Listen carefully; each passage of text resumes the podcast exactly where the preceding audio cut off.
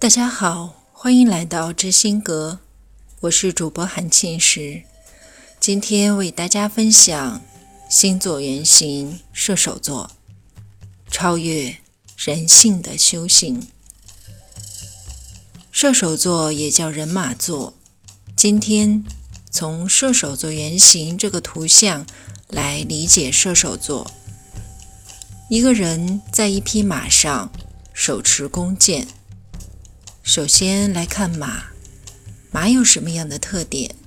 一匹马怎样才能有生命力呢？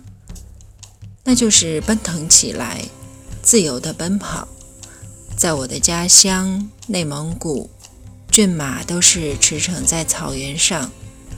大家如果去过草原旅行，就知道草原的感觉：一望无际的一片原野碧绿。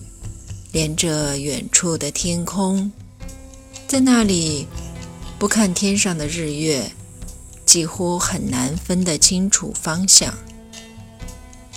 那一片辽阔，马儿想怎样奔跑就怎样奔跑。骏马需要奔跑的自由。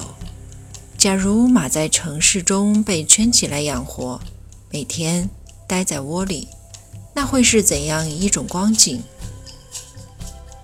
如果马有眼泪的话，我想，它一定非常伤心难过。它失去了它的草原和自由，它没有办法展示出自己健美的肌肉，没办法展示出卓越的行动力，看不到那宽广的天地了。用马象征射手座，同样也是这样。如果失去自由，是痛苦而难过的。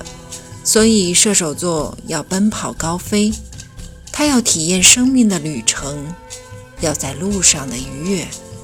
也许是异国他乡的情境，也许是翻山越岭的行走。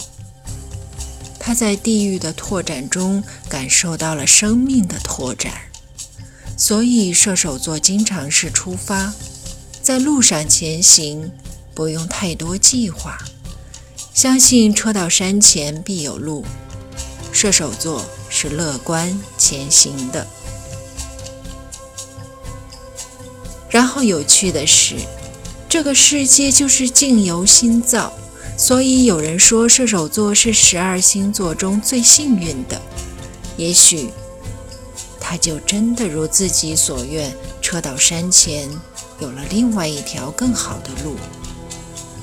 这是射手座身体的显现。在射手座原型中，那匹马上坐着一个人。在十二星座原型中，以人为代表的三个原型之一。不同的是，这个人的头是向上仰望的，他仰望着更高远的地方。所以他在追寻什么呢？更高的人类意识，更加进化的思想，形而上的观念。射手座也经常被人在这方面形容为一体两面的两个词，那就是高瞻远瞩或好高骛远。他会努力的在为未来进行打算和思考，如何。更进一步的去丰富自己的大脑与灵性的提升。网上有一句话：要么读书，要么旅行。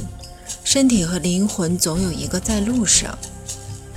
那灵魂在路上，就是射手座对自己头脑心灵的提升显现。在原型中还有一支弓箭，它朝着虚空。射出了他的灵魂之箭。我本来想象一下，这支箭从弓箭飞出的那一刻，冲向未知的天空飞翔，越来越高。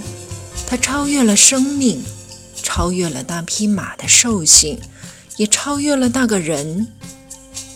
人性的贪嗔痴慢疑，专注地飞向宇宙灵性中。